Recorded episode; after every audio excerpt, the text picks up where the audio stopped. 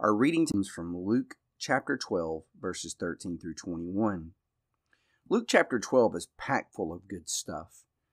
It really hits home on a lot of issues like anxiety, greed, basic things that we all deal with. If we say that we don't have a problem with greed, I'm talking about poor and rich people, we are not telling the truth. A poor person can be just as greedy as a rich person. So, all people are prone to this sin that Jesus is going to talk about today. We also are prone to anxiety, and that's also taken up later in this chapter. There's two positions we find ourselves in many times when it comes to possessions and things and money, trying to make ends meet. Maybe you've been stressed out before about, you know, how are we going to pay this bill? What are we going to do? Or maybe we've done really well with things and we've made a lot of extra money. We want to hoard it for ourselves and not use it to help other people or help the purposes of God. We've all been there. We've all had that problem. You see, possessions bring about two different sins. There is the sin of greed. That's the easy target, isn't it? You know, we'll usually say, well, those rich folks over there, they're greedy. But I've met some pretty poor, greedy people. Maybe I'll rephrase that. I've met some greedy people that are very poor.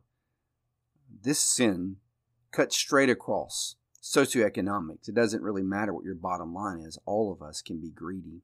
We can be greedy with our possessions. We can be greedy with our time. We can be greedy with uh, just about anything. But also, there's a flip side to this. Sometimes we're in want. Now, it's easy to be greedy when you have a lot of extra. You've made extra money, you've made some extra investment money, you feel pretty good about yourself. You feel pretty confident. You feel secure. And you store that wealth away to make more wealth. And you don't take that wealth to help the kingdom or help other people who are in need. We just kind of hoard it to ourselves instead of being a blessing. I think that would be what Jesus really looks down upon in his teaching today. There's a other another situation that we find ourselves in when it comes to money and possessions, and we've probably all been been here with this one: anxiety we have a lack of wealth, a lack of money, and because of that, we are very anxious for the future. And both of those go back to where do you put your trust? Do you trust God? You know, if it's you've been blessed with extra and, and plenty, are you going to use that extra and plenty to help others and trust God to continue to take care of you, or you try to establish your own security? Or you're lacking and you don't have money and you're anxious about how will God fulfill this need in my life. So I want you to have that in the background as we read through this passage, and it will make it kind of come alive to what really Jesus is talking about here. Also, realize there is a dispute. People come to Jesus with a need, they want him to judge a situation. Now, if we think of great judges in the Bible, you may think, well, the book of Judges, of course. But actually, Moses was a great judge. Think about how many times people would bring an issue to Moses or he would have to, to judge an issue. It was so tiresome. He had to appoint other people to help him with that task in Israel, the 70 elders that would help judge the issues between the Israelites. So, in that great tradition of a great prophet and a great teacher, people would come to Jesus wanting help with their issues. So, this is how the story is set up. Someone in the crowd, as Jesus is teaching, wants Jesus to arbitrate. And listen to what happens. So, this is once again Luke chapter 12, starting at verse 13. We're going to go all the way to verse 21. Someone in the crowd said to him, Teacher, tell my brother to divide the inheritance with me. But he said to him, Man, who made me a judge or arbitrator over you? And he said to them, Take care and be on guard against all covetousness, for one's life does not consist in the abundance of his possessions. He told them a parable, saying, The land of a rich man produced plentifully. And he thought to himself, What shall I do? For I have nowhere to store my crops. And he said, I will do this. I will tear down my barns and build larger ones. And there I will store all my grain and all my goods. And I will say to my soul, Soul, you have ample goods laid up for many years. Relax, eat, drink, and be merry. And God said to him, Fool, this night your soul is required of you, and the things you have prepared, whose will they be? So is the one who lays up treasure for himself and is not rich toward God. So, really quick, we realize that this is not a diatribe against having things and having possessions. Think of the Ten Commandments. We have one commandment that says, Thou shalt not steal. Well, you can't steal something if you don't have possessions. So the Bible assumes that we will have earthly possessions. The question is, where do you put your trust and your hope? Do you think your possessions are going to save you in the end? Are you going to find security in those possessions? Kind of as Job says, naked I came into this world and, and naked I will leave. You can't take it with you. We've heard that before, haven't we?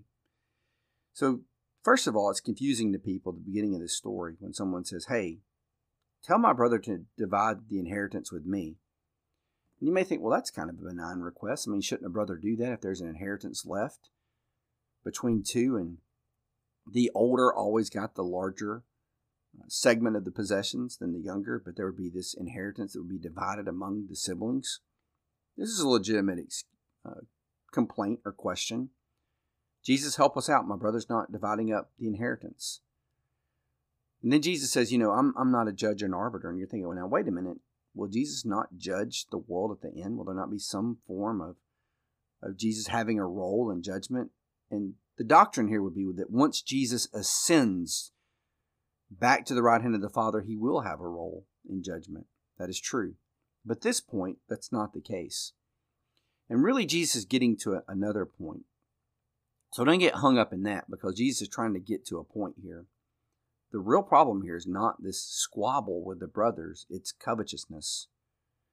You see, the possessions have become more important than the relationship with the brother. Now, we never hear about that in our times, do we? Where possessions become more important than people. But that's really the trap we're looking at. Do possessions become more important than God? Do possessions become more important than other people? Remember, Jesus summed up basically the law and the prophets in love the Lord your God with everything you've got, and to also love your neighbor, love your fellow brother and sister. And that kind of sums up all the Old Testament. And what possessions can do is sometimes they can usurp both of those. They can usurp God and they can usurp our fellow brother. Our stuff becomes more important than people, is what I'm saying. And that's the problem here in this story. The other problem is hoarding wealth. Boy, this is tough to read because I know a lot of us have this problem that when I get extra, I want to store it away for a rainy day. You know, economy is going to be bad, so I better store away more wealth and more possessions. And we kind of think like that, looking on the horizon. I've got to have it for me and mine. And there's this sense of not trusting God to take care of us. And that's where greed comes from and anxiety, both of those sins that we all are guilty of. We can't explain this away. I don't care how much money you make, you are probably guilty of greed. I know I am. I'm also guilty of anxiety. And Jesus warns against these dual sins in this chapter. And possessions seem to be the, the centerpiece here. When it comes to the lack of stuff, we are anxious. When it comes to extra stuff, we've got extra money and extra things, we want to hoard it and keep it all to ourselves. What Jesus is saying, we need to have a free heart that, that will give to others, that will take care of others around us. So, where this man went wrong, it was not that he had things, it was not that he was blessed with a bumper crop. That's not the issue. It's his attitude. He's going to rest in his possessions and he starts speaking to himself and says, Soul, we'll just kick back and put all this stuff back, and we're going to have a high time here. And of course, there's nothing wrong with having a good time either. Jesus had a good time, but it's the attitude of this guy. He's putting all his faith and trust in his stuff. And he's speaking to his soul. Now, that's weird to us. It's not like he's speaking to his immaterial part, like he's speaking to his spirit side. That's not what this passage is talking about. If this is originally in Hebrew, which it probably was, it was translated into Greek, as it was written. There's a word here, nephesh, and nephesh is the word that we get soul from in the Hebrew Bible. And nephesh is just your whole person. It also can be the seat of your intelligence, what makes you who you are. It doesn't necessarily mean your immaterial part of you. So he's just speaking to his inner self. He's having this inner conversation. All it's saying is, hey, I'm going to sit back and enjoy this. And God says, your soul, your nephesh, is required of you. In other words, your life. You're going to lose your life. You're going to die. That's what the passage is saying. This guy's going to die. And that seems harsh, doesn't it? That God would judge someone and they would die. But I think we don't need to explain this away. I think that's exactly what the passage is saying, which is sobering. Sometimes we need these stark reminders, don't we, that God is sovereign and God is powerful and He could require our lives of us. He really could. Uh, sometimes we paint a picture of God that makes us very comfortable, uh, that's really not the God of the Bible. I'm not saying that God doesn't love us and care for us, but there is this sense of judgment where God says, Look, you're foolish. You're going to die because you're a fool. Harsh language here, but it also should warn us of those dual sins because Jesus is going to hit the next sin in the, the next section. I don't want to steal Devin's thunder, but this next sin coming is based on possessions and it's just as bad.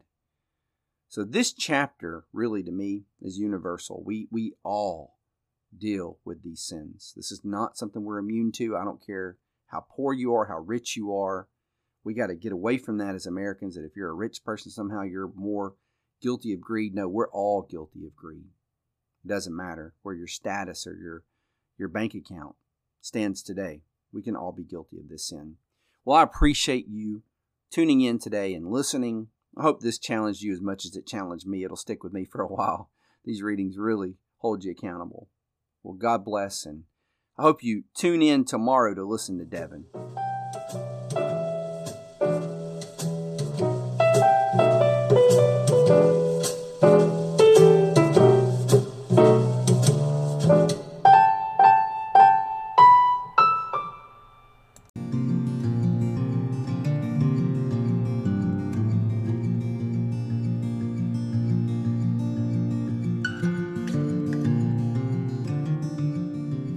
Welcome to the Illuminated Word Podcast. Each day we'll look at a text from the weekly readings from the Westgate Church Bulletin. We will look at background material and also application of the text. So, once again, welcome to the Illuminated Word Podcast.